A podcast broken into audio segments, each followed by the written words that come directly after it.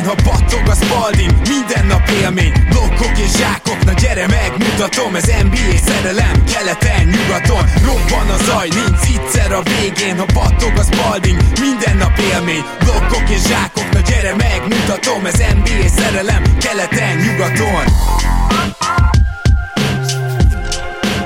Éj jó! Szép jó napot kívánunk mindenkinek, ez itt a Rep City keleten-nyugaton podcast. A mikrofonok mögött Zukály Zoltán és Rédai Gábor. Szia Zoli! Szia Gábor, sziasztok, örülök, hogy itt lehetek. December van, ami azt jelenti, hogy hamarosan sorsolunk. Hogyha kíváncsiak vagytok arra, hogy mit fogunk kisorsolni a jövő héten, ugye két darab sorsolás lesz, és az egyik konkrétan a legrégebbi Patreonok között. Az első száz vagy az első 150 mindig nem döntöttük el, ugye volt egy ilyen első három hónap, amikor rögtön bejött gyakorlatilag 150 ember, és a körül, és ez volt az első hullám, és igazából közöttük akarunk sorsolni, tehát majd megnézem, hogy egészen pontosan mennyi volt, valahol nyilván kell húzni egy határt, de hogyha követitek a Facebookon a Repcity keleten-nyugatont, akkor ezen a hétvégén ki fogom rakni, hogy hogy is néz ki az a bizonyos póló, mert hogy egy pólót fogunk kisorsolni, és hát szerintünk Zolival egészen tigris lett. Úgyhogy szerintem egy olyan ajándék, aminek örülni fog majd az az illető, aki kapja, és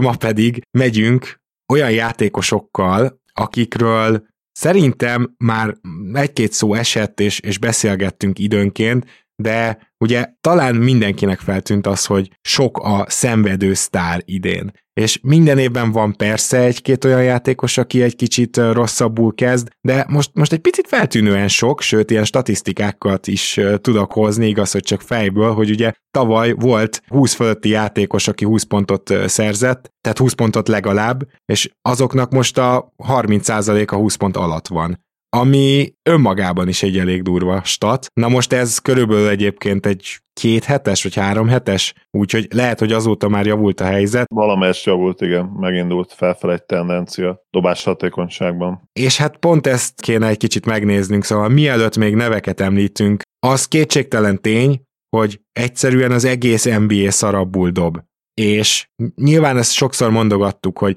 a tavalyi, meg a tavaly előtti évből, hát nem biztos, hogy ki lehet indulni. Nem voltak ugye szurkolók a bubble aztán tavaly majdnem végig nem voltak szurkolók, és rengetegen foglalkoztak már ezzel, de ki kell mondani, hogyha nincs az arénában a közönség, hogyha például az oldalvonalnál dobsz, és nincs mögötted két méterre valaki, akkor egyszerűen jobban dobsz. És a pontos okokat Szerintem nem fogjuk tudni kitalálni, rá tudunk mutatni három-négyre, és hogy, hogy mi ennek a pontos oka, de én azt gyanítom, hogy leginkább azért pszichológiai okai vannak. Minden esetre az biztos, hogy nem várhatjuk azt, hogy megint visszatér hip-hop arra a shooting teljesítményre az NBA, ami mondjuk tavaly már igazából kicsit tönkre is tette számomra a ligát, tehát a tavalyi az már nekem egyértelműen sok volt. Igen. Ezt lehetetlen mérni jelen pillanatban. A tudomány nem tartott, hogy a sport science le tudja azt mérni, a stressz helyzetekben a konkrét sport stressz helyzet milyen hatással van a teljesítményre. Ez majd egyszer akkor lehet szerintem realitás, ha tudjuk meccs közben is akár, mint ahogy most vannak, tudod, mert fociban ezek a, ezek a kislányos ilyen toppok, Igen. amiket a mezz alatt hordanak a focisták, abban ugye bele van építve mindenféle szenzor, ami pontosan méri azt, hogy mennyit futottak, mennyit sprinteltek, méri a púzusukat, talán még egyéb, egy-két egyéb fiziológiai tényezőt is. Na majd, ha ezt egyszer a, a nagy tökfejünkkel az aggyal is meg tudjuk csinálni, hogy, hogy live tudja mérni ezeket az adatokat, hogy mennyire vagyunk stresszesek egy büntetőnél, az, az milyen hatással van a teljesítményre, és lesz több szezonnyi adat, szerintem ezek, ezektől évtizedekre vagyunk valószínűleg, igen, igen. Ak- akkor majd tudni fogjuk ezt valószínűleg, hogy, hogy mennyire befolyásoló tényező ez, és akkor egyébként végre lenne konkrét adatunk és konkrét érvünk arra, hogy egyes játékosokat tényleg klacsnak nevezzünk, és egyes játékosokat mentálisan erősebbnek, erősebbként emeljünk ki a többiekkel szembe, mert ez a része most még egy kicsit ugye ilyen, hát ilyen fotel beszélgetés, tehát amit mi érzünk, ahogy mi gondoljuk, de nem tudjuk nyilván alátámasztani teljesen. Pontosan így van. Hogyha például megnézzük a focit, akkor ugye ott is az látszott a tavaly, tehát a, a Covid idényekben az látszott, inkább így fogalmaznék, hogy tényleg létezik a hazai pálya, már pedig azt csak a szurkolókkal tudod összekötni, mert amikor nem voltak szurkolók, akkor kevésbé érvényesült a hazai pálya. Ugye tavaly, még mielőtt elkezdtek tankolni a csapatok, azelőtt volt egy ilyen statisztika, hogy 48%-ban az a csapat nyer, aki kevésbé esélyesebb a fogadóirodák szerint. Tehát majdnem, hogy pénzfeldobás volt az, hogy kinyert meg egy alapszakasz meccset. Ez, ez nem jelent mást, mint ezt. És aztán persze ez sokat javult azért, mert az utolsó két hónapban elkezdett vagy nyolc csapat tankolni, akik aztán már olyan játékosokat küldtek a pályára, akiknek a nevét nem is akartuk és nem is tudtuk megjegyezni. Szóval Teljesen egyértelmű, hogy ha most visszanéznénk a statisztikára, akkor nem lenne ilyen brutális, de az is egyértelmű, hogy ami addig a pontig volt, az nem volt véletlen. Amikor most beszélgetünk majd játékosokról, nagyon sokuknál lesz egyszerűen az a probléma, hogy szarul dobnak, és ez úgymond relatíva a tavalyi évhez képest nagyon-nagyon sok játékosnál probléma, sokkal többnél, mint akikről csak beszélünk, és inkább azt kell szerintem megtalálnunk, hogy a- akik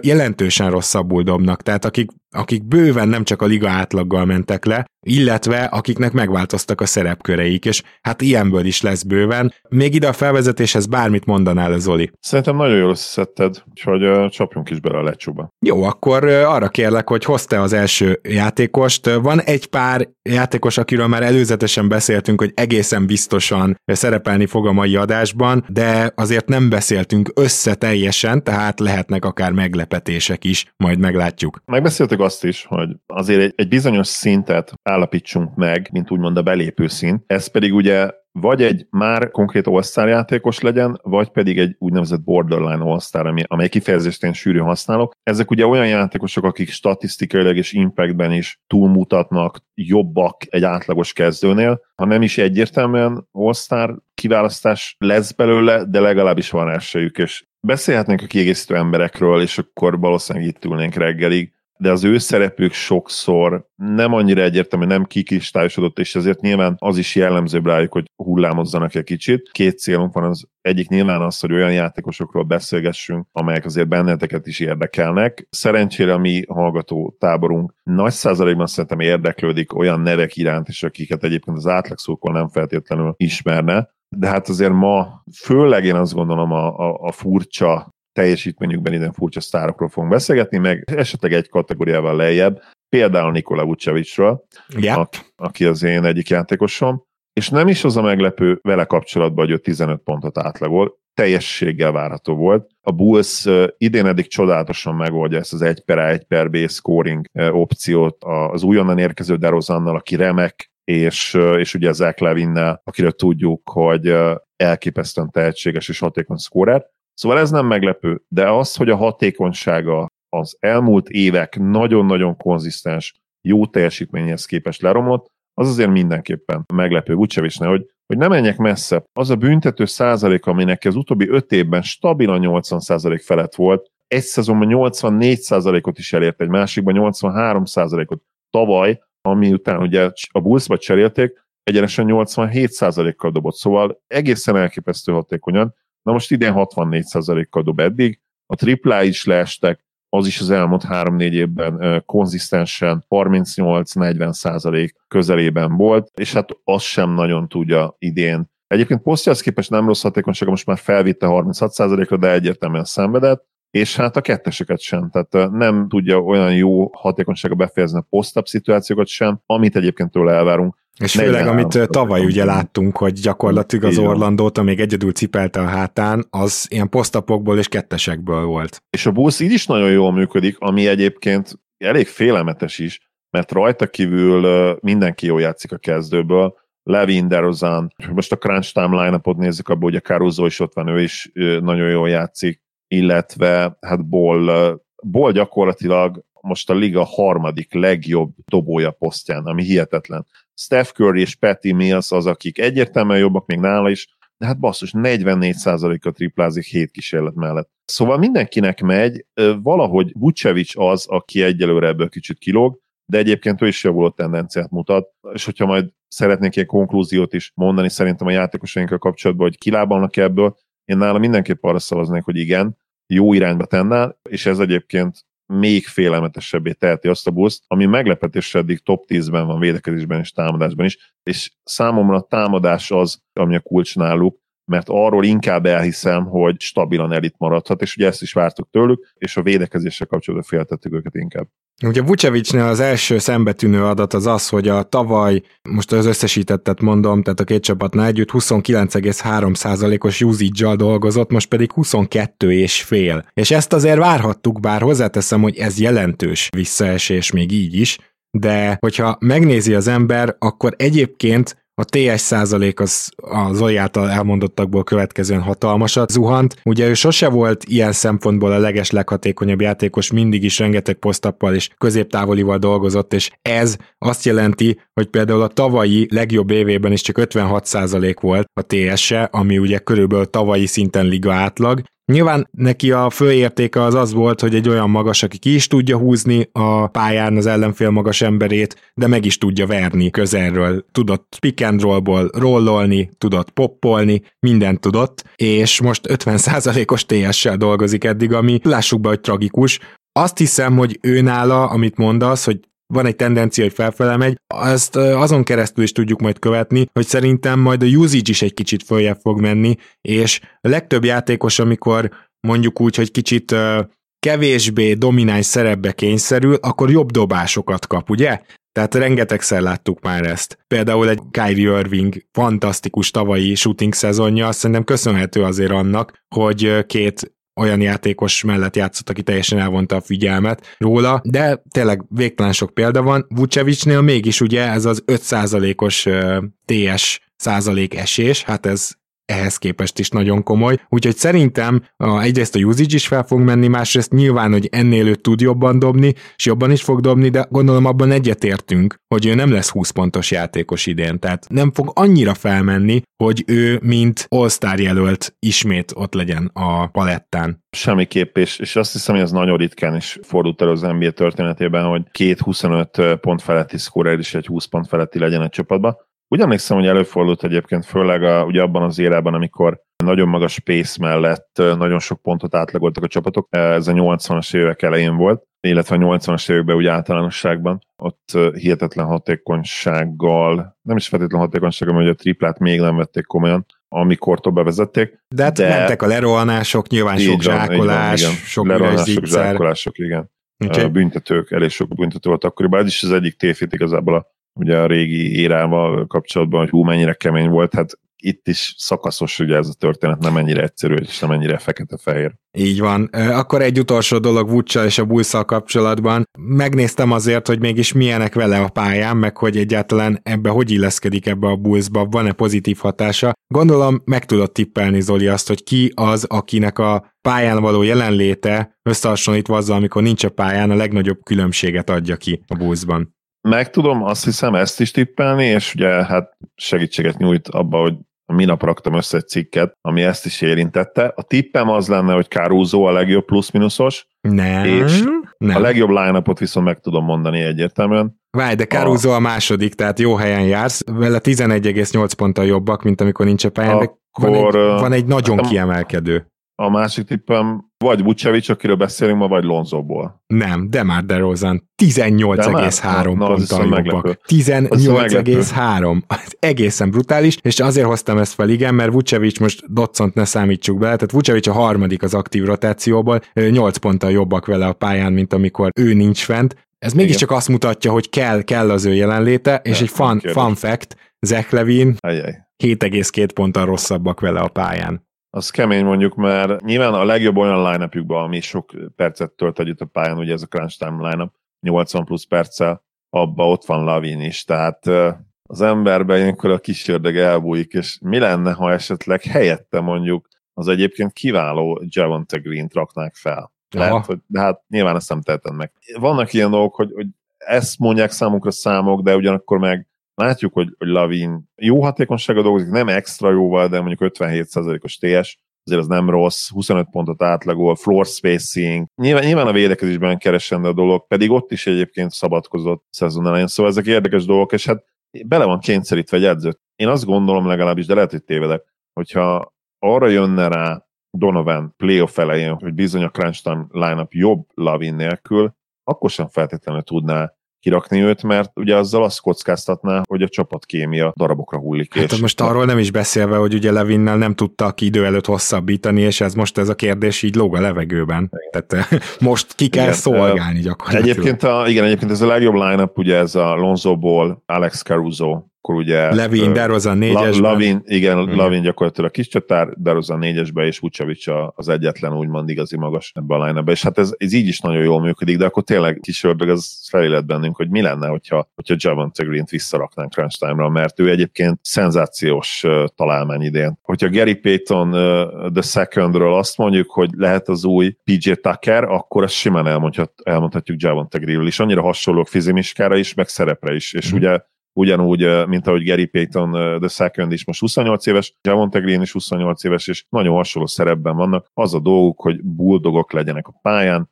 lepattanozzanak, küzdjenek, harcoljanak náluknál nagyobb játékosok ellen is, ugye, amit Tucker ismerve is, meg most Gary Payton is, és ha nagyon véletlenül ott hagyod őket üresen, akkor bedobják, és az be kell dobni, és csak és kizárólag az üres triplát dobják rá. Nagyon érdekes, hogy egy, egy ennyire minimalista szereppel rendelkező játékos is mennyire fontos lehet, és tényleg felmerül bennünk az, hogy mivel a többiek megcsinálnák azt, amit Lavin tud, mi lenne, hogyha helyette Javonta lenne a, a Ugye? záró line átmászunk Bostonba? Mert hogy azért azt hiszem, hogy Jason Tatum is egy felfele ívelő formát mutat, de nem ússza meg, hogy ne beszéljünk róla ebbe az adásba. Egyet értesz? Egyet, és ez a beharangozó, ez egy másik játékos, az nyilván az én kedvencem, és teljesen igaz lesz ugyanígy. Javuló tendencia, látjuk, mit csinálsz, örülünk, de nem úszod meg a mai adást. Ez pontosan így van. Na most Jason Tatumnak a dobás kiválasztását azért már az elmúlt években is érték kritikák, és nem csak a mi részünkről.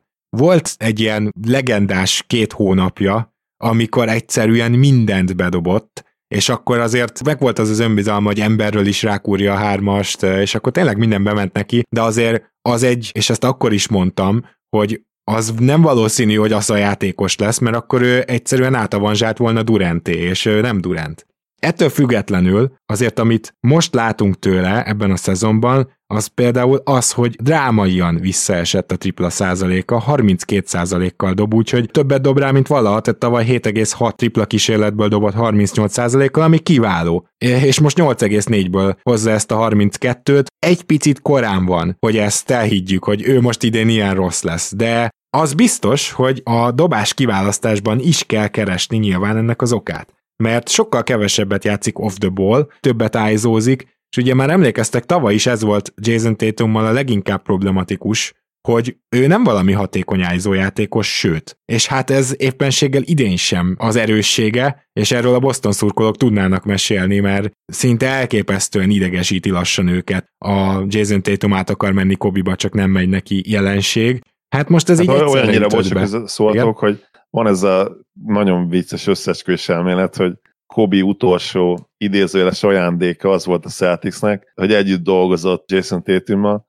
és hát egyfajta ilyen kettős ügynökként, ugye a Lakers Celtics rivalizáláson belül kettős ügynökként meggyőzte őt arról, hogy ő egy, egy vezér bika lesz, és neki ezt kell tolni, és Kobi mindset csináljad. Ha tényleg ez volt úgy, mint az utolsó nagy rollhúzás a Briannek, nyilván soha nem fogjuk megtudni, az vicces lenne. Természetesen persze ezt nem veszik komolyan, de, de egy nagyon vicces még csak fél komolynak se nevezhető. Kis Conteo, igen. Hisz, hiszen tudjuk, hogy egy Kobe Bryant nem pazarolt időt olyan emberekre, akikben nem volt úgymond ténylegesen őszintén beleinvestált uh, emocionális energiája. Nagyon szerette Lukát, Dörköt, Térum is azon fiatalok közé tartozott Luka mellett, aki tényleg nagyon kedvelt, és és akit követett, és akiből kinézte ő azt, hogy lehet belőle valami. És ugye ne felejtsük el, hogy Kobi gyakorlatilag Jannisnak és Jokicsnak is feladta azt a, azt a leckét, azt a azt az elvárást, hogy legyenek MVP-k, és ők ugye meg is csinálták. Nem tudom, hogy Tédum egy nap az lehet-e. A tehetsége szerintem meg lenne hozzá, de, de tényleg nem megy jó irányba az elmúlt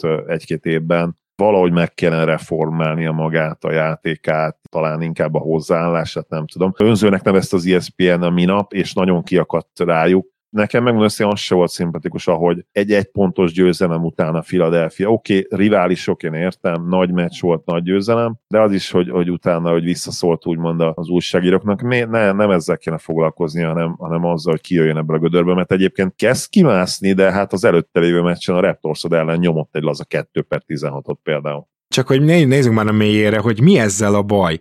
Mi ezzel a baj, hogy ő most kicsit gyengét dob, ha valaki csak ránéz ugye a, statisztikáira, a főstatokra, amiket már elmondtuk, hogy miért problémásak, és most egy példa mentén is el tudjuk mondani, azt fogja látni, hogy hát igen, hát 24,4 pontot átlagolta, vagy 26,4, ez benne van, kicsit gyengébb dobással kezdte a szezont. Na most a helyzet az, hogy minden eddiginél magasabb a usage százaléka, ugye tavaly már átlépte a 30-at, tehát hogyha ezt kontextusba akarjuk helyezni, a 30 az már azért superstar szint, vagy, vagy legalább star szint. És most viszont már átlépte a 32-t is, ez tehát azt jelenti, hogy még sokkal többet van nála a labda, és ehhez képest a TS százaléka 57 és félről 50 és félre esett vissza. A hatékonysága az most olyan szinten van a béka segge alatt, ahhoz képest, hogy ezzel a rossz hatékonysággal, mert ugye, ha belegondoltok abba, hogy a liga átlag most már nem 56, most lejjebb ment, nyilván mondom, mindenki rosszabbul dob, de hogyha mondjuk ilyen 5%-kal liga átlag alatt dobsz, és mégis a tiéd az összes labda, hát nem csoda, hogy akkor lesz olyan újságíró, aki önzőnek nevez, pedig egyáltalán nem is biztos, hogy ez Jason Tatum önmagában az ő önzősége. Hát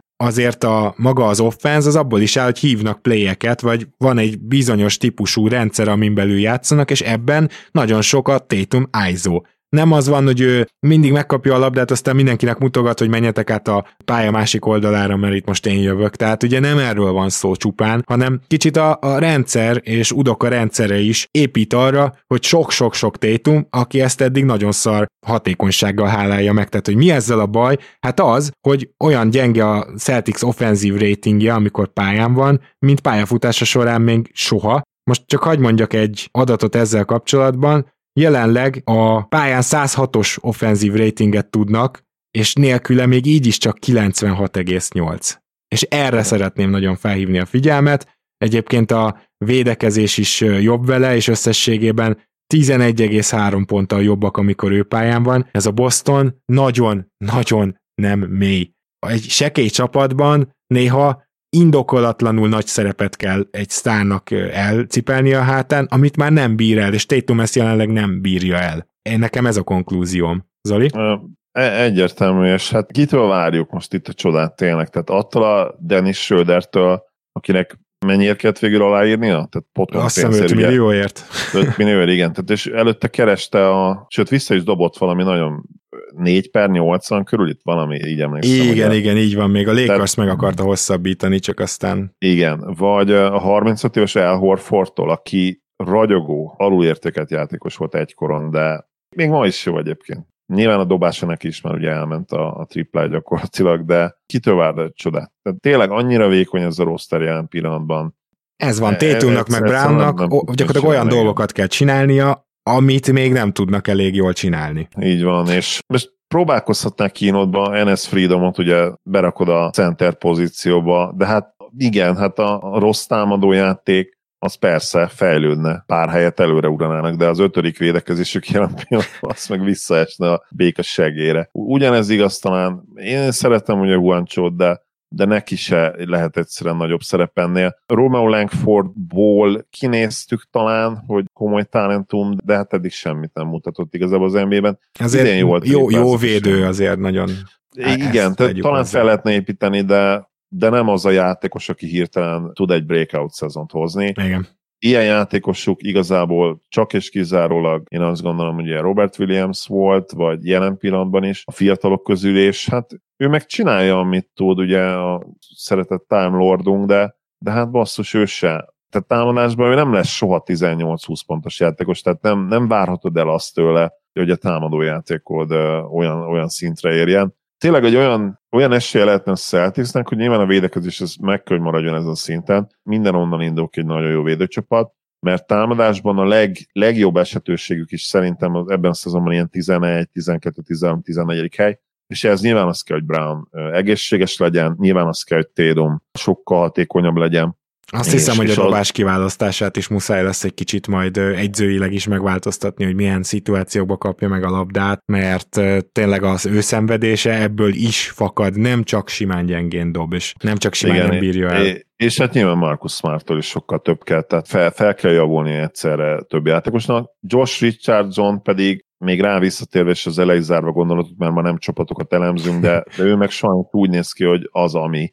amit láttunk az elmúlt egy-két évben, és egyszerűen ő kipukkadt 27-28 éves korára, ami, ami hihetetlenül fura, de tűnik, hogy ez történt komoly sérülés nélkül. Belecsúsztunk egy kis csapatelemzésbe, de kérlek, hogy mondd akkor te a következő nevet, bár szerintem már félig meddig utaltál rá, hogy ki érkezik most adásunkba. Igen, nyilván beszélnünk kell Lukáról is majd, de én előtte, ha már kezdtem egy ilyen úgymond félig meddig meglepetés névvel, akkor beszéljünk meg kicsit basszus Duncan Robinsonról, mert mert ez egy nagyon fura sztori, és most jelen pillanatban úgy fest, hogy a csávó kapott 90 millió dollárt, de most nem feltétlenül a kosaras fizetéssel, hanem azért, hogy ő egy full-time podcaster legyen, tehát konkurenciánk is lett ráadásul, és hát ha a pályán nézett teljesítményét veszük alapul, akkor fú, mi történt így gyerekek? Lenyomott azt hiszem egy nulla pontos meccset? Azért az eléggé kemény. 9 triplát dob rá már idén, ugye ez folyamatosan szépen emelkedett, 8,3 volt az első kitörő éve, aztán 8,5, most már 9 meccsenként. Az az apró probléma, hogy jelenleg 32%-kal dob belőle. Ami, ami nála olyan, mint hogyha, mit tudom én, egy, egy Diaron Fox vagy Luka Doncic, akiről fogunk még beszélni, spoiler, 21%-kal dobnának kb. Igen. Vagy 20, 24-jel mondjuk. Ugye ez az ő mestersége, tehát azért ne tévedjünk, ő neki az összes field goal kísérlete az 10,4, és ebből 9 tripla. Az, hogy ő egyébként mi történik, azt nem is érdemes megnézni, hogy hogy dobja a kettes, vagy hogy dobja az ittszert, tök mindegy. Akár 0%-kal is dobhatja, akkor is tök ugyanaz a játékos marad. Ez most egy pici túlzás volt, de azért mégiscsak, hogy érezzétek, hogy nála tényleg csak erről lehet beszélni, és nyilván róla nem is beszélünk olyan sokat, mert kicsit alatta van annak a színnek, amit megcélzunk, mégis azt kell, hogy mondjuk, hogy a Miami támadójátéka, ami nyilván amúgy is vártuk, hogy kicsit szenvedős lehet, az egyik leginkább fontos eleme Duncan Robinson az, hogy ő kinyitja a pályát. Tehát ennek a triplázásnak nyilván az egyik fontos része, hogy jó sok pontot szerezzen hatékonyan, oké, okay, rendben, ezt értjük, de a másik az az, hogy őt ne lehessen egyedül hagyni, és tegyük hozzá, hogy hiába dob 32%-kal, még mindig mennek vele az ellenfelek. A Miami handoff játéka, ami annyira híres, ugye gyakorlatilag a, a handoffnak a, a császárai már évek óta Robinsonnal és Adebayoval, vagy Robinsonnal és akár Jimmy Butlerrel. Itt nyilván még nem teheted meg azt, hogy jó rendben van dobjad, mert még félsz tőle. A kérdés nála az, hogy mikor jön el az a pont, amikor ebben a szezonban esetleg nem olyan agresszívan védik majd a periméter futásait gyakorlatilag az ellenfelek, mert onnantól ugye egy kategóriát visszaeshet a miami az amúgy is szenvedős támadójátéka, úgyhogy igazából szerintem ez a tétje annak, hogy ő hogy dob. Még nyilván nem szabad nagy következtetést levonni, vagy nem tudom Zoli, hogy te te levontál-e, de a Miami-nak rohadt fontos lesz, hogy ez visszakúszson ez a százalék. Persze, nem kérdés. Gyakorlatilag itt azt is fel kell hozni mentségként Robinsonnal kapcsolatban két dolog nyilván, hogy nagyon korán van még, tehát simán elképzelhető, hogy sőt, én azt mondom, hogy garantált, hogy ennél jobban fog dobni. Meg az is, hogy ugye most már elég komoly game planning van ellene. És még talán nem érzi azt, hogy ebből mondjuk a kilenc kísérletből esetleg van pár olyan, amit talán nem kéne elvállalnia. Tehát nála is kicsit a shot selection is, is még probléma lehet. És azt is látom nála egyébként. Néztem az előző héten az egyik mérkőzéseken, nem emlékszem, hogy ki ellen játszottak, amikor azt hiszem 1 per 9-et dobott, hogy ott nagyon azt éreztem, hogy ő meg ki akar jönni ebből a szlamból, és, és beesik egy, és akkor utána tudod, na, majd most, majd most. És végig éreztem rajta ezt a, ezt a nagy akarást, igen, aminek ugye sok nyögés lett a vége. De tényleg, ami, ami ugye mentség nála, az meg egyben, hát nyilván kritikus kell, hogy legyen részünkről, mert neki tényleg csak ez az egy feladata van, ezt tudjuk. Tehát úgy kell csinálni a védekezésben, mintha tudna védekezni, de ugye tudjuk, hogy nem tud. Jó helyen kell úgymond jó időben lenni, és, és nem katasztrófát csinálni. Tehát tőle tényleg azt várják el, hogy ne, ne borogasson fel semmit, úgymond az üzletben, hogyha itt a, a védekezés az egy ilyen üzletanalógia, tényleg ne verjen le semmit a polcokról, és legyen ott, és ennyi de támadásban meg sok ezt várod el szintén tőle, hogy dobja be, és ha ezt erre nem képes, akkor ő azért nem feltétlenül egy erősen net pozitív játékos. Következő játékosunk 31%-os usage-ról idén visszaesett 28-ra, az egy jelentős visszaesés, tehát kisebb szerepe van, de ez azért is történt így, mert érkezett mellé a draftról egy másik ballhandler, illetve a tavalyi draftról is egy jó ballhandlert húzott ez a csapat, szerintem most már mindenki tudja, kiről van szó, és nyilván ő nekik is kell a szerep, de Zoli, kitaláltad már? Nem, még nem, meglepő módon. Oké, okay. a... igazából ami nagyon izgalmas vele kapcsolatban az az, hogy a visszaesése az nagyon durván érződik a csapat teljesítményen is, amikor pályán van, Diaron Fox. Igen, ugye amikor még egy labda közül draftoltak, akkor már beugrott Davion Mitchell. És hát csak egy adat, majd te Foxot átadom neked, úgymond, és majd mondd a száraz adatokat, hogy, hogy mi a helyzet vele, csak egy nagyon durva dolog. Megnéztem természetesen a Sacramento Kingsnek is azt, hogy kivel milyenek a pályán, hát fox 9 ponttal rosszabbak és ez az aktív rotációval a legrosszabb játékossá teszi ilyen szempontból őt, ezt ízlelgessük, mert ez nagyon durva. Valami nagyon nem működik nála. A számokban is megmutatkoznak ezek a dolgok. Ugye Halliburton megvédte őt, hogy, hogy picit túl van tolva ez, és, és az, hogy ugye nem tud ebbe a bizonyos ritmusba, a, a groove-ba bele menni Fox, az, az, az egy átmeneti dolog.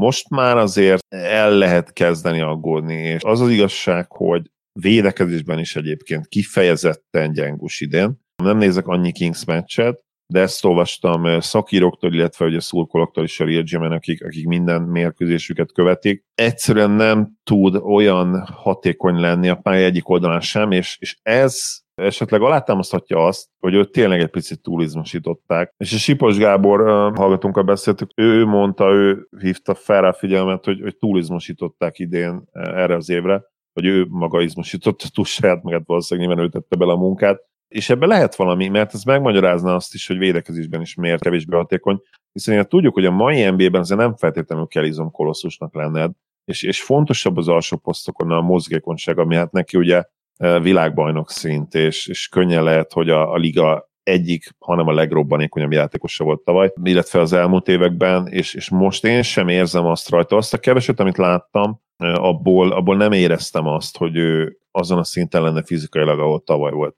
Ez azért, azért nyilván látszik. És mondom, védekezésben is vannak problémák, meg ugye line problémák is vannak, ugye majd beszélünk Doncsicsról is, ott is egyértelmű, hogy, hogy, a, hogy még nem találtak meg azt a, azt a kezdőt, amivel a leghatékonyabb lehet a legjobb játékosuk egyik csapatnál sem, és ezért is látszik, hogy, hogy a plusz-minusz mind a kettőnél borzasztó, az advanced statok borzasztóak.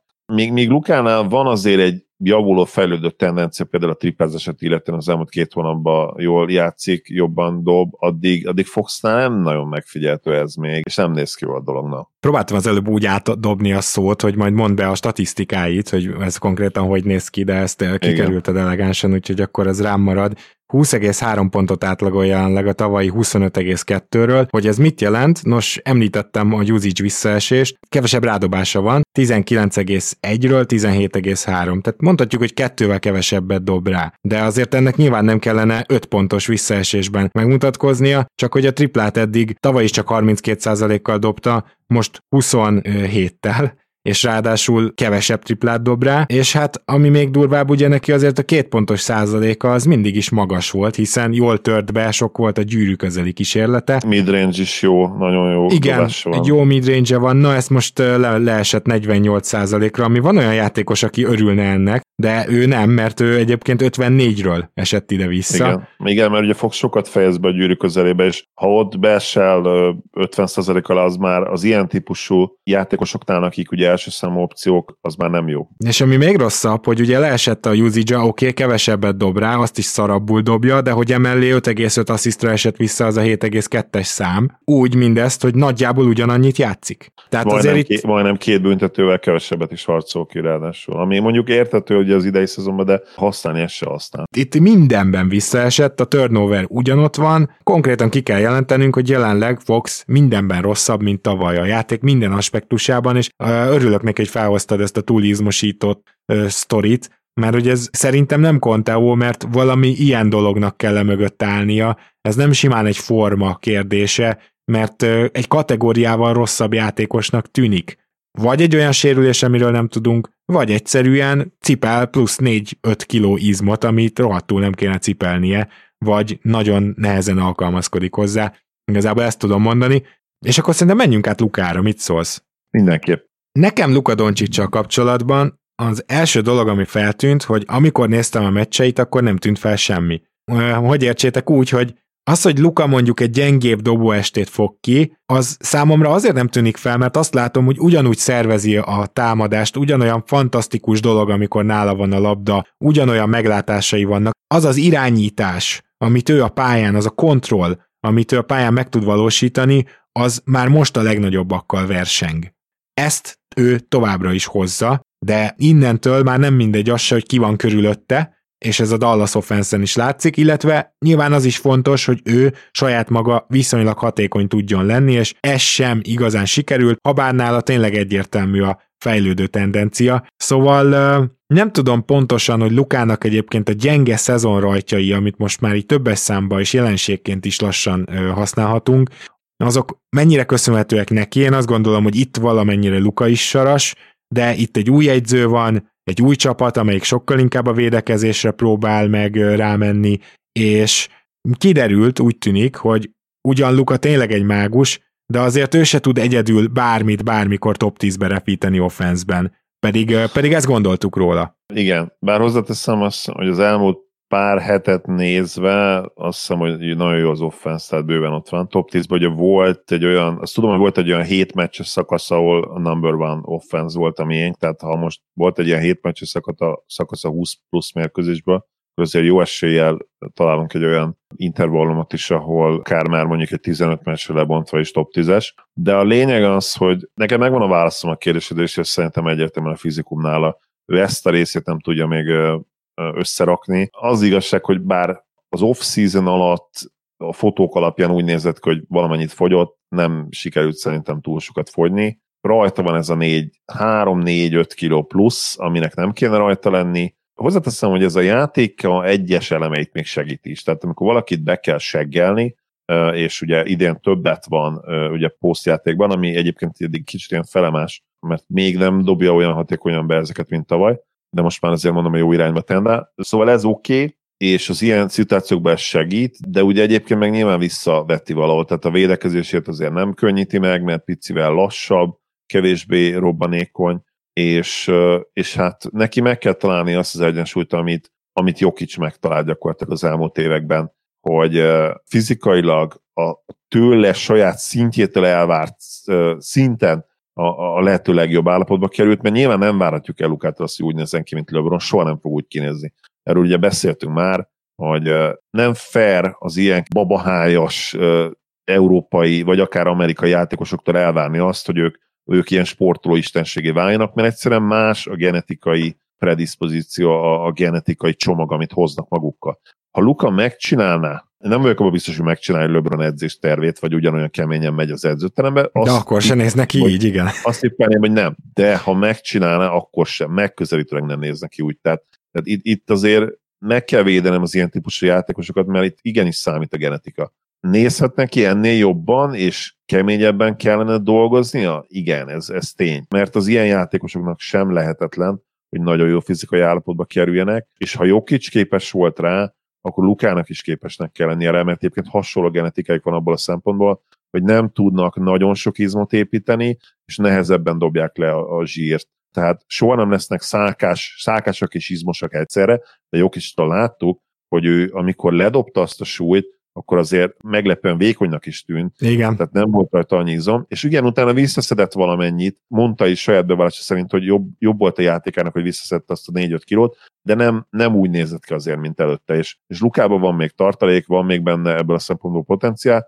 és ő akkor lesz tényleg MVP, ha az egyik szezonra majd ezt nyáron összerakja úgy, hogy tényleg top formába érkezik meg az év elején, és akkor nem kell az első egy-két hónapot arra felhasználni, hogy formában lendüljön gyakorlatilag, mint ahogy tavaly is és idén is történik. Most arról nem is beszélve, hogy maga az MVPD például teljesen indokolatlanul szól az első két hónapról, ezt komolyan mondom. Tehát, hogyha az első két hónapban rossz benyomás támad rólad, akkor az emberek mire fe, rákapcsolnak, hogy igazából három hétig voltál szar, és utána rohadt jó vagy, addigra február van. Tehát, hogy... Igen, igen, ez az első benyomás nagyon-nagyon fontos. Tehát idén is Curry nagyon jól játszik, de, de elszaladt ezzel a narratívával, és most már senki nem fogja megállítani, függetlenül attól, hogy ugye vannak azért rossz meccsei neki is. Tehát most a rangadón besült, de sokkal inkább meg is engedheti ezeket magának, mert nyilván a csapat mérleg nagyon fontos, és az, hogy ez a narratíva úgymond kiépüljön, felépüljön, ami mondom nála teljesen jogos, nyilván tudjátok, hogy imádjuk, imádjuk Curryt mind a ketten Gáborra, de azért látszik itt, hogy őt már szinte azért nem lehet majd befogni, mert ez a hógolyó, ez elindult a tetejéről a hegynek, és ez ebbe beleférnek innentől kezdve rossz meccsek is. Nagy valószínűsége, hogyha a Warriors még nem is kell ott lenni az első helyen, mert a Phoenixből senki nem fog nyerni, a másodikak nyugaton, és jobban mérlegük, mint mondjuk a keleti csapatoknál, akkor meg fogja simán kapni. Ez pontosan így van. Luka kapcsán egyébként még, még azt akartam megemlíteni, hogy ott nyilván a tripla százalék az, amire még rá tud az ember mutatni, stb. stb. De igazából most már statisztikailag sem tudok így újjal mutogatni. Inkább ugye a csapat teljesítmény. És nem is az csak, hogy vele vagy nélküle, hanem inkább az, hogy, hogy egyszerűen Lukával az offense eddig nem ehhez voltunk hozzászokva. Tehát eddig ez, ma ez te, teljesen edzői volt elit. Igen. igen. Igen, bocs, hogy is közbevágtam, aztán ez teljesen edzői felelősség, tehát a Kid nem tudja megtalálni azokat a line amik működnek egyelőre, és ezért is borzasztó ugye a plusz-minusza is Lukának. Nyilván a gyenge kezdés miatt is persze, de egyszerűen nem jó eddig az, azok, a, azok a kombinációk, amiket pályára rak Kid. De, de ritkán egyébként eltalálja, működik helyek közel, meg nyilván próbálkozik is, tehát most ha lenne egy Nikolaj Jokicsunk centerben, nyilván őt játszhatná, de, de nincsen, tehát kipróbál mindenkit. Most már azt se lehet mondani, hogy Moses Brown nem próbálta meg, hát berakta, aztán többet nem fogja szerintem senki a srácot a csapatba követelni, amit azon a mérkőzésen csinált, hogy ő visszatért Powellhez, és akkor marad ez a nem ideális dolog. Én nyilván még azt szeretném, hogy Kleberrel majd megpróbáljunk, de akkor meg ugye a pad gyengül, szóval az igazság, hogy tudjátok miből nehéz, nehéz várat építeni. Ez pontosan így van, és egy kicsit így van ez Anthony davis is, aki felé szeretném most terelni a szót. Na most az a helyzet, hogy felmerülhet bárkiben, hogy Anthony Davis egyetem miért kerül szóba? Hiszen emelkedett a pontátlaga, emelkedett a lepattanó átlaga tavalyhoz képest. Olyan jobb játékosnak tűnik, Viszont a Lakers Drucker ismerőseiteket kérdezzétek meg, hogy jobb-e idén Anthony Davis, és azt fogják mondani, hogy nem ismernek rá. Nyilván nem arról akarok itt beszélni, hogy a tavalyi 26%-os triplázása az idén 20% alatt van. Teljesen mindegy, kevés triplát dob rá, amit a bubble tőle láttunk, már akkor is mondtuk, hogy egy kivétel, egy, egy fantasztikus két hónap, ami kellett a bajnoki címhez, de nem ez Anthony Davis, nyilván. Tehát ha ez lenne, akkor teljesen másik akkor, dimenzió. Akkor lenne esélye, hogy top 10 oltán. Az, az nagyjából igen, ezt, ezt így, így jól mondtad. De oké, okay, de ettől még ő egy fantasztikus játékos, aki most 24,3 pontot átlagol, Egyébként a két pontos százaléka és a kísérlet száma is nagyszerű, 16,6 kísérletből 56 százalék. Nyilván magas embertől láttunk már jobbat, de tudjuk, hogy ő középtávolizik is, tehát Anthony Davisnek ugye sok dimenziós a játéka. Oké, oké, oké, mi a baj vele az, hogy nem tud védekezni a Lakers, és mindig ő volt az, aki miatt tudott védekezni a Lakers, de most vele a pályán támadni sem tud a Lakers, és az aktív rotációból, ez szerintem már úgymond ismerős lehet, tehát az aktív rotációból a negyedik legrosszabb hátulról, hogyha azt nézzük, hogy vele a pályán és nélküle, tehát 7,3 ponttal rosszabbak, amikor Davis fent van, és csak DeAndre Jordan, Ken Bazemore és Every Bradley előzi meg, ez a három játékos, ez nem valószínű, hogy benne lesz a Lakers rotációjában a playoffban, de Davis-szel rosszabbak, mint Westbrookkal, pedig ugye Westbrookkal is mínuszosak. Szóval ez itt a kérdés, hogy Davisnek a védekezése például hova tűnt, és azért erre is elég egyértelmű mozgékonysági hát válaszok meg konteók születtek. Nemes egyszerűséggel az, hogy Davis nehezebbnek tűnik, lassabbnak tűnik a pályán, és ez a lassúság, ez teljesen mindegy, hogy hogy támad, egyébként ugye, mint már említettem, több dobás is jut neki, de ez a lassúság védekezésben őt bántja, és nem tud az a fantasztikus védő lenni, az a bármikor évvédője, díj esélyes valaki, aki miatt a Lakers annyira működött, mert tudjuk jól, hogy ez volt például a bajnoki cím talán legnagyobb alapja. A dobására visszatérve nem csak a tripla gyenge egyébként ide, hanem pont, hogy, pont, hogy a midrange is gyenge, és a, az, hogy így is viszonylag jó a, a hatékonysága, azt annak köszönheti, hogy egyébként a festékből pusztít, de, de a midrange-eket is ilyen, ilyen 35% környéken dobja, illetve, bocsánat, nem, 38% környékén, ez most, amit megnéztem statisztikát, az november 28-ai, tehát november 28-a bezárólag. Hogyha jump shootingot nézünk, tehát tempodobást, akkor ugye ez a kombináció, ami most már mondom, tiz, ugye 16,7% volt például a tripla, most már 19%, tehát valamelyes felugrott, de, de akkor ez a kombináció ugye a legrosszabb volt az NBA történetében. Olyan játékosoktól, akiknek legalább 150 dobás tempó kísérlete volt, tehát ez tényleg historikus kezdés volt. Egyébként a távolabbi középtávoli, nem mint hogyha abból sokat dobna, az most már 44 százalék, a, a, a nem festék középtávoli viszont még mindig csak 32. Igen, egyébként az a 44, ez kifejezetten jó de nyilván ott egy pár kísérletről beszélünk, tehát az, az nehéz ugye matekot beilleszteni az egyenletbe. És hát még mindig pedig... egyébként majdnem 80%-kal fejez be közvetlenül a gyűrű körül, tehát... Az, az, az, ami mondom felhúz az egészet. Ö, nagyobb baj az, hogy azt látom én Davis-en idén, Lakers meccset elég sokat néztem, mert ugye katasztrófa turizmus az nekem bejön, bejön, mint olyan, és hát nyilván emocionálisan investált vagyok egy kicsit abba, hogy lássam azt, hogy, hogy ez nem működik Westbrookkal. Igen, ha már bemondjuk, ez egy ez érdekes ilyen podcaster, meg szakírói, nem is tudom micsoda, te rá tud települni, hogy bemondtad, hogy igen, Westbrookkal ezt nem lehet összehozni, és amikor azt látod, hogy tényleg nem, akkor meg akarod nézni, hogy most tényleg nem, hogy hogy nem, hogy... hogy... Így van. Egyébként Westbrook sajnos javuló tendenciát mutat. Jó, most a sajnos ezt félig viccesen mondom, Lakers fanok, ne haragudjatok meg ránk.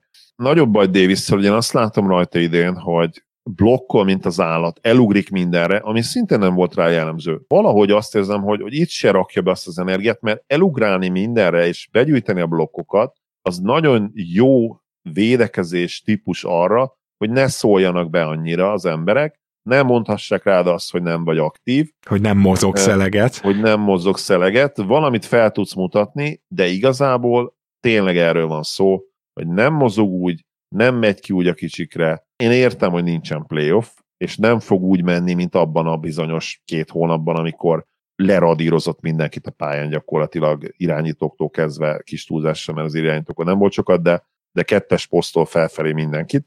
Én ezt értem.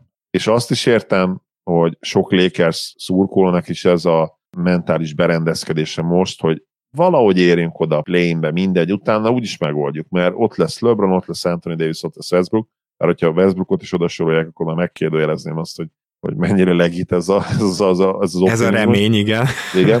De ennél akkor is több kell, és olyan nem nagyon van szerintem, hogy az egész szezonban vagy fél szezon át valami nem működik, aztán hirtelen csodák csodájára elkezd működni. Tehát ezek a játékosok azért nem akarnak rosszul játszani szándékosan, ezt Persze. értsük meg. Tehát itt valami nem működik, és hát nyilván ez a keret se ideális. Erősebb keret, mint a sérülésektől tizedelt Nuggets vagy, vagy Luka Mavs-et, tehát lecserélném, ha mondjuk ez az összehasonlítás, de ez se egy világverő keret. Tehát hol van ez, ez egy Sunshoz képest, hol van ez a keret egy... Hát akár a jazz. Akár a jazzhez képest. Akár igen, a clay tehát... majd kiegészülő Golden State.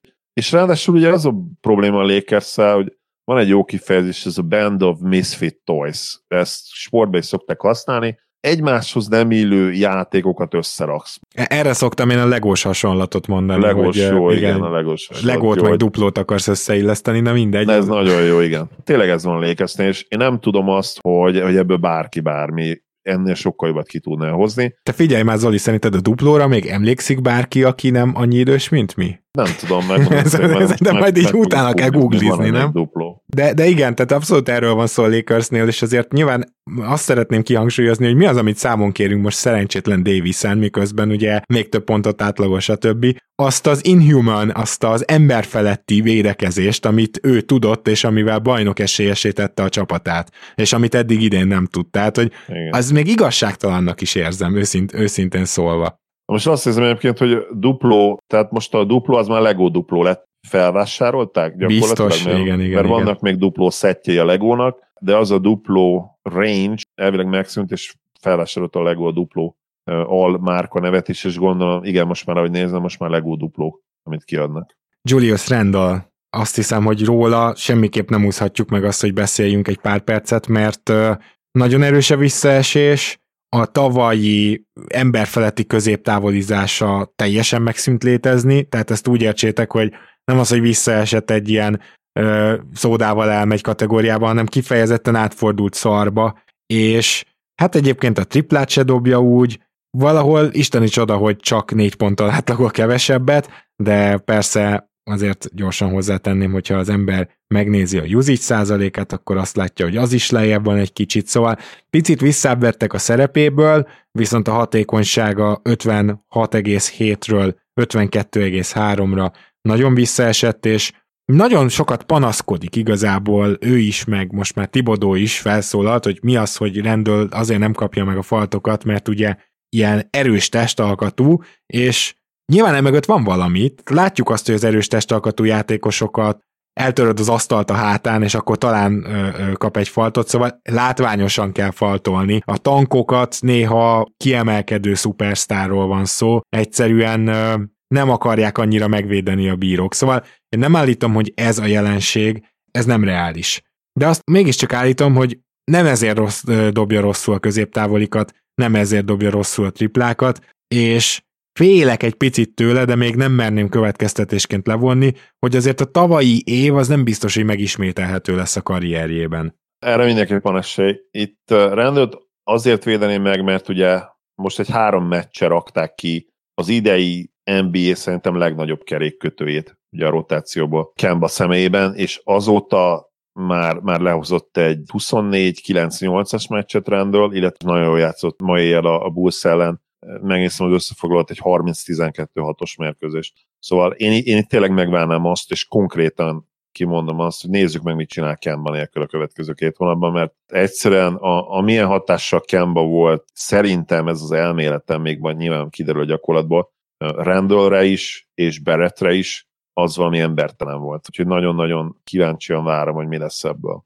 Hoztál-e még akkor bárki mást, akit, akiről beszélhetnénk? Mert én még egy-két nevet meg akarok említeni szinte statisztikák nélkül, pont azért, mert nem aggódom például Chris Middletonért annyira, nem, nem lesz vele nagy gond szerintem. Igen, szerintem Démről beszéljünk, Igen. mert bebizonyosodott most már az, amit beszéltünk, hogy igen, volt itt egy hasfal húzódás, ugye ezt plegykálták egészen hát addig a pontig, amíg most bejelentették, hogy Dame hasfal sérüléssel kiül, szóval a plegykából most már tudjuk, hogy valóság lett, és, és ez, ez azon plegykák egyike volt, ami teljes mértékben igaznak bizonyult, így retrospektíve. És itt most kicsit közhelyes leszek, időként amúgy is előfordul, szóval megszoktátok már. Nem látom rajta azt, hogy ő feltétlenül tényleg mindent megtenne most ebben a pillanatban, vagy, vagy inkább nem is azt mondanám, mert nyilván nem, nem arról van szó, hogy aktívan nem akar nyerni meccseket, hanem a jelenlegi, kicsit befásult úgy mondanám, és a jelenlegi szituációban Portlandnél, az is lehet, hogy Oregonban is, egyszerűen nem tud felpörögni az eseményre, nem tudja magát felvillanyozni, egy, egy újabb sikertelen playoff után most elkezdődött megint egy alapszakasz, nem is teljesen egészséges, nem tud egyszerűen elpörögni arra a mindsetre, ami, ami ahhoz kellene, hogy a Blazers úgy menjen, ahogy tavaly, és igen, persze az új bírói felfogás elmondta, nagyon nem tetszik neki, nem ért vele egyet, szerinte konkrét faltok nem kerülnek befújásra, amiben valószínűleg igaza van, és róla egyébként talán nem is gondoltuk volna annyira, hogy, hogy, ennyi, hogy ilyen szinten érinti majd őt, de, de úgy, úgy fest, hogy ez is. Mondom az adatot, ke- bocs, 7,2 kísérlete volt tavaly meccsenként, most 4,5. Ez brutális. Igen, ez brut, brutális különbség. És ezeknek a kombinációja adja azt, hogy, hogy Dém nagyon nem, nagyon nem az igazi, de hát nyilván ez sem magyarázhatja azt, hogy például 30%-kal dob, viszont egy hasfal sérülés az megmagyarázhatja, mert ha belegondoltok, hogy a dobó mozdulathoz milyen, milyen szinten kellenek a lábak, milyen szinten kell a törzsizomzat, a, a, hát is, minden. Tehát ez egy egész testet megmozgató mozdulat. Főleg, ha és, úgy dobsz, mint ő, hogy mondjuk 9-10 méterről. Igen, és ha valami, valahol ebben a láncban törés van, akkor nyilvánvalóan nem lesz olyan a végeredmény, és, és, és a has az egy nagyon fontos dolog. Például, hogyha felemeled a kezed egy bizonyos szögben, ugye húzódik a hasfad, és fájdalmat érzel hirtelen, az, az teljes mértékben ki tud zökkenteni, mit tudom én, egy függönybehúzástól is, hát akkor még gondoljatok arra, hogy koncentrálni kell úgy, hogy éppen zuhan kifele rád egy 100 kilós izombomba, nem, nem biztos, hogy, hogy be fogod dobni azt a, nem biztos, hogy értékesíteni fogod azt a dobást. Úgyhogy nála emiatt várjunk, de, de hát itt a helye, mert, mert ez van, ami van. Hát és én megmondom, a, talán a legnagyobb pontbeli visszaesés ez, nem? Tehát igen, 29-ről 21-es fél. Gyakorlatilag 7,3 pont, ez brutális. És azzal zárnám Dém gondolatot, hogy én nagyon tényleg szimpatizálok, empatizálok a Portland szurkolókkal, de, de én, én nagyon nem szeretném semlegesként hogy, hogy ő itt töregedjen meg hmm. Portlandbe, és, és szerintem neki nagyon-nagyon nagy szüksége lenne egy környezetváltozásra, megújulna, kivirágozna, 31 éves, a mai NBA-ben ez abszolút nem öreg még. És hát basszus, volt idejük csapatot építeni köré, nem, nem sikerült. Hát van ilyen. Nem pazarolhatja úgymond tényleg erre a franchise a következő 5-6 évét is. Nem meg egyébként érted a franchise szempontjából is az egy jó dolog lenne, hogy most megnézték Abszolút. ezzel a korral azt, hogy mennyire mentek, kifutott belőle egy direkt használom ezt a szót, elnézést kérek a Portland Druckerektől, egy nyugati konferencia döntő. Egyébként ez egy olyan első-második körös csapat volt végig. Abszolút. Ebbe ennyi volt, mint a nagy Clippersbe, a, a nagy hármasos Clippersbe, ugye Blake-el, DeAndre-val és Chris Paul-lal. Ez nagyjából Igen. ez a csapat azt tudta hozni, csak teljesen más eszközökkel. Aztán el kell kezdeni valahogy Új, újraépülni. Igen, és én értem azt, hogy Blazers szurkolóként az extra szarulását, hiszen talán nincsen még tíz éve annak, vagy mondjuk tíz éve, hogy, hogy azt hittik, hogy, hogy ők lesznek a következő dinasztia, ugye a, Brandon Roy, Lamarcus Aldridge, és, és ugye Oden vonallal, és én értem, hogy az nem jött össze, és, és ez már akkor borzasztóan fát, és akkor ugye jött utána egy, le tudtak draftolni egy ilyen srácot, aki az új kedvenc lett, és, és gyakorlatilag ő is most már ott van tíz éve, de hát basszus, ennek is vége úgy néz ki. Vagy ha nincs is még vége, akkor el lehet nyújtani még 5-6 évig, de tényleg, ha érteket akarnak kapni érte, akkor most kell, hogy eljöjjön az a pillanat, hogy elcserélik. És én nagyon remélem, hogy Dame félreteszi azt a hűséget úgymond, ami már voltak ilyen kétértelmű nyilatkozatai, meg ugye a húzásai, ami, amit én megértek, és, és mondom, teljes mértékben támogatom itt semleges szurkolóként, mert az NBA-nek is jót tenne, neki is jót tenne, és, és őszintén a Blazersnek is, mert a jelenlegi bebetonozott csapattal nem lehet nyerni, és nincsen meg az eszet, nincs olyan fiatal játékos, akért difference makerért tudnád cserélni, úgyhogy adott a helyzet, ezt meg kell lépni, és ennyi, sajnos ennyi. Igen, és ezért hozzáteszem, hogy itt a nem lehet nyerni alatt, most én semmiképpen nem azt értem, hogy nem egyértelmű bajnok esélyesek, hanem én az a baj, hogy igen, itt, igen. itt, itt nagyon hazai, nagy szerencse kellett a... tudsz menni innen, igen. igen. Innen nem tudsz menni ezzel a csapattal hazai pályára sem. Igen, igen, igen. Tehát gyakorlatilag nagyon nagy szerencse kellett, a, és egy nagyon jó sorsolás, vagy, vagy olyan ágra kerülés, ahhoz, hogy egyáltalán nyugati konferencia döntő összejöjjön. Tehát ez, ez mindent elmond.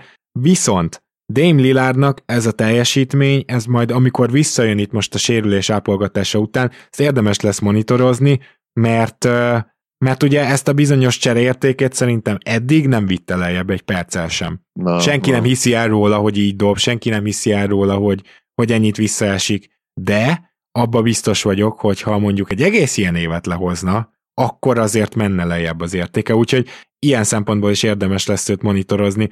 És akkor én igazából elfogytam, tehát ö, olyan játékos, még, még lesz, akit mindjárt megemlítek, de neked van olyan játékos, aki ide kívánkozik, hogy mint szignifikáns alul teljesítő? Nyilván MPG-t mondtam volna, aki hát torony magasan szintén vezette ezt a kategóriát, de hát sajnos nála is megtudtuk, hogy, hogy miért játszott olyan szarul az év elején. E, és ugye elszólta magát a, a csapattárs is, most nem, nem borik be hirtelen, hogy ki volt, azt hiszem talán Austin Rivers, hogy bizony sérülten játszott, és már, már akkor osztott a hát, és ugye most meg is műtötték, nagyon komoly gerincműtét, megvan az új, nem, nem, nem jelölt a, a liga legrosszabb szerződésének a díjára, hanem basszus, hát jött, látott és győzött ez a történet. Hát megvan az új Chandler Parsons. Le, lerug, lerugdosta szerintem nem csak az első helyről lerugdosta azt, aki ott volt éppen, ki volt, az még John Wall, vagy nem tudom. Hát most mindenképp. a másodikat és a harmadikat is lerúgta. Tehát jelen pillanatban Michael Porter Jr. a top három helyet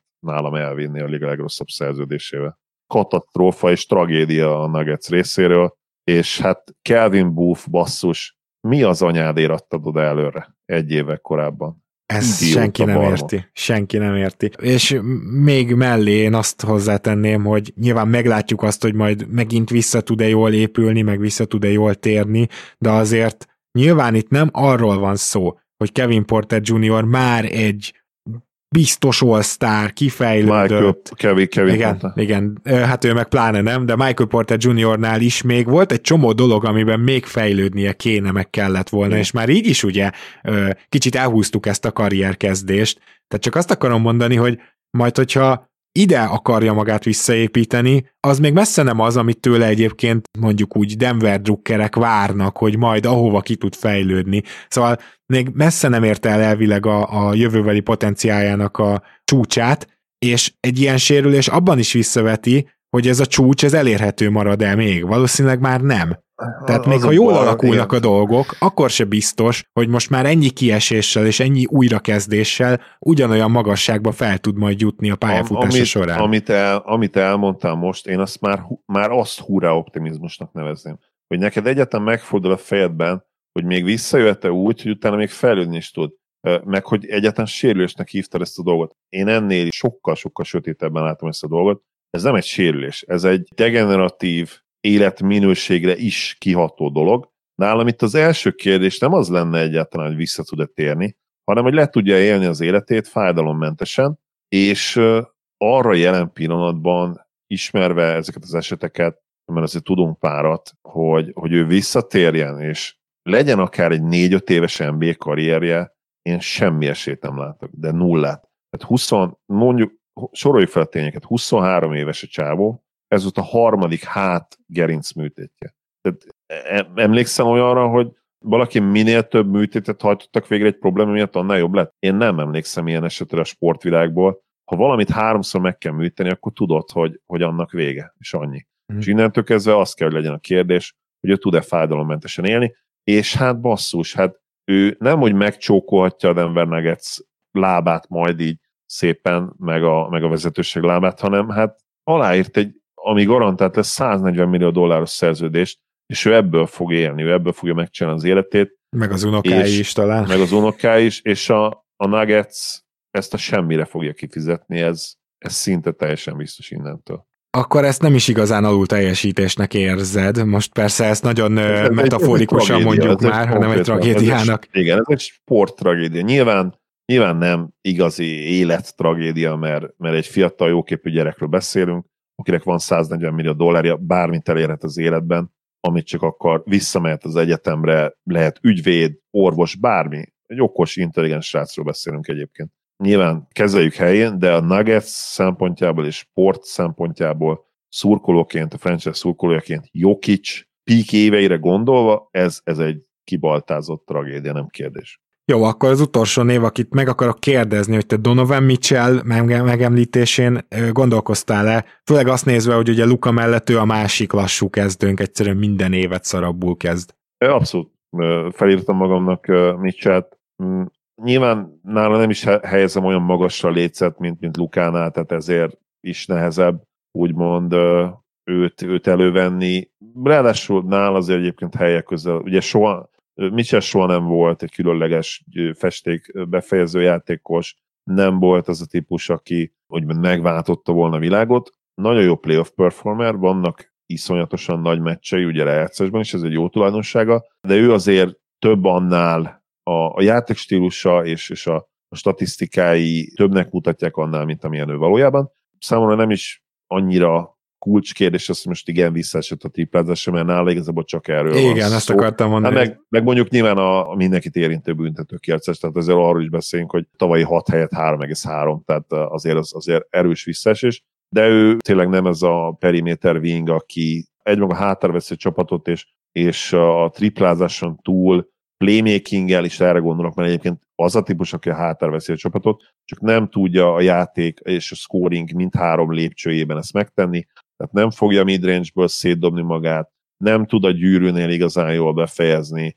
Azért, ő, ő bocsánat, nagyon... csak hogy ezt muszáj, hogy hozzátegyem, mert azt hittem, hogy ez lett volna a poén, amikor felvezetted azt, hogy sose volt a gyűrű körül, körül jó, hogy idén igazából ennél jobban kellett volna, hogy visszaessen, de idén a gyűrű körül fantasztikus. 70%-kal fejez be, hasonló kísérletszámból, mint tavaly. Ha ebben valóban előre tudott idén lépni, akkor azért egy picit majd ez a dolog megváltozhat nála, hogy hogyan látjuk őt, mert azt gondolom, hogy egy ilyen domináns 70% egy kis, kis embertől, egy ballhandlertől akár a gyűrű közelében, az új dimenziókat adhat egy csapatnak. Tegyük hozzá, hogy a büntető és a tripla még ugyanúgy ott van, és a hülye dobásai is ugyanúgy ott vannak, mert hogy ennyire buta, 22 másodperc van hátra, és rákúrok egy középtávolít, vagy egy triplát dobás kiválasztása senkinek nincs, és nem úgy összességében mondom, hanem néha vannak ilyen intuíciói Mitchellnek, hogy hát én most eldobom, mert eddig minden bement, és eldob egy olyan szart, ami egyszerűen megmagyarázhatatlan, és hát nyilván ez a Memphis elleni vereség, hát ott mindenkinek ajánlom, hogy 40 pár másodperccel a vége előtt vezet négyel a jazz, és leszedik a lepattanót, és 48 másodperc van kb. hátra, vagy 50. Ebben a helyzetben mondj még egy olyan játékost, aki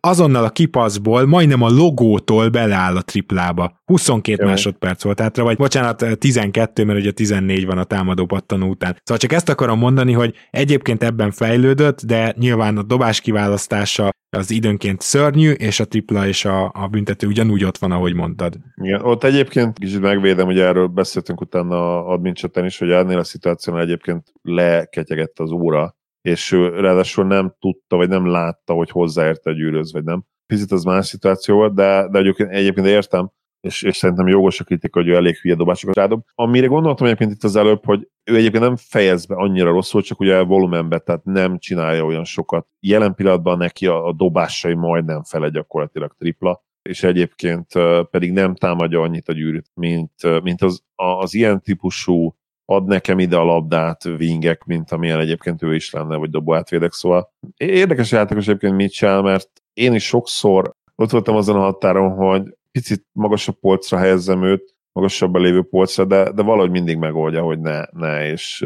és, és maradjon ezen, a, ezen az all-star, mezei all-star polcon, úgymond. Pedig egyébként hát a, a legnagyobb meccsein tényleg szupersztár teljesítményre képes, csak, csak soha nem, nem állt eddig össze ez a dolog így egyszerre, lehet, hogy még összeállt, mert egyébként 25 éves, tehát nem öreg még, még benne lehet az, hogy ő, hogy ő összerak egy all-time szezont, mint ahogy egyébként Lilárdhoz ugye szeretem hasonlítani, nagyon hasonló játékosok, és Lilárdnak is azért szerintem 28-29-30 éves korára történt meg az, hogy igazán elit szezont össze tudott rakni, és előtte nagyon hasonló statja is voltak egyébként, hogy mit csinálnak. Igen. Plusz, amíg van Conley, addig mondjuk a Mitchellnek nem, de Mitchell nem lesz rákényszerítve arra, hogy olyan mértékű playmakinget kelljen a pályára vinnie, és itt most a saját lehetőségei kialakítása mellett persze a társak megjátszására is gondolok, mert hogy az a helyzet, hogy Conley tavaly is baromi jó volt, és ő idén is baromi jó. Nyilván tehát Lilárdnak úgy lettek 8 asszisztos szezonjai, hogy egyszerűen meg tudta növelni a saját szerepét azzal, hogy mennyire hatékony lett, és a kezébe került a labda, ki túrta magának úgymond mindezt. Itt most azért Kánli még egy jobb playmaker, ha csak a passzolásról beszélünk, ha csak a helyzetek kialakításáról beszélünk, ha csak a pick and roll-ról beszélünk, úgyhogy addig, amíg ez a helyzet, addig szerintem ez nem is biztos, hogy változni fog. Van-e bárki más, Zoli, mert én elfogytam? Nem, szerintem lefettünk nagyjából mindenkit. Nyilván lehetne még egy-két játékos mondani, képít lehetett volna, de ő is ugye most már azért nagyon jó irányba tendál az elmúlt hetekben. És, Harden ugyanez. Igen, Harden is ugyanez, úgyhogy róluk lemaradtunk, lecsúsztunk. Sziakamot se akarom mondani, mert most jött vissza a sérüléséből. Igen, az, az un, unfair lenne, igen. Unfair. Ja. Szerintem le, lefettük. Jó, rendben, akkor viszont én azt mondanám, hogy kedves hallgatók, jövünk egy overreaction-nel a következő héten, illetve majd még egy adással, és Zoli, akkor mi pedig zárjuk ezt a hetet, és sorsoljuk a pólót majd hamarosan. Így van, alig várom, örülök, hogy itt lettem. Szia Gábor, sziasztok! Kedves hallgatók, köszi szépen, hogyha támogattok minket, Patreonon megtehetitek, és azért is megéri, mert ugye minden hónapban sorsolunk, illetve köszi szépen, hogy velünk tartotok, most eh, sokan a Spotify összesítőket elküldték, hogy hát mi voltunk a leghallgatottabb podcastjük idén, nagyon szépen köszönjük eh, az ilyen visszajelzéseket is, és tartsatok velünk továbbra is. Minden jót, sziasztok!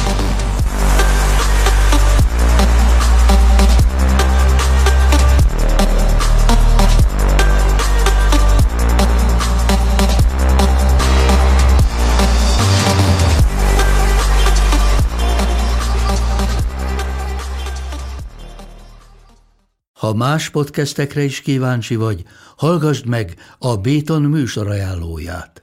El tudod képzelni, hogy a podcastet, amit éppen most hallgattál, fél év múlva már a mesterséges intelligencia generálja? Mi sem. De ha érdekel, eljött már a gépek lázadása. Hallgass bele az Embertelen podcastbe. Orsós Lajos vagyok, a műsor házigazdája. Egyelőre még élőben. Egyelőre. Fedezzük fel együtt, hogyan ismerkedik, randizik, mesél és vitatkozik Betty és Péter, két teljesen mesterséges intelligencia. Lajos, a podcast címét mond még egyszer, Léci. Oké. Okay. Embertelen podcast. Ez a műsor a Béton közösség tagja.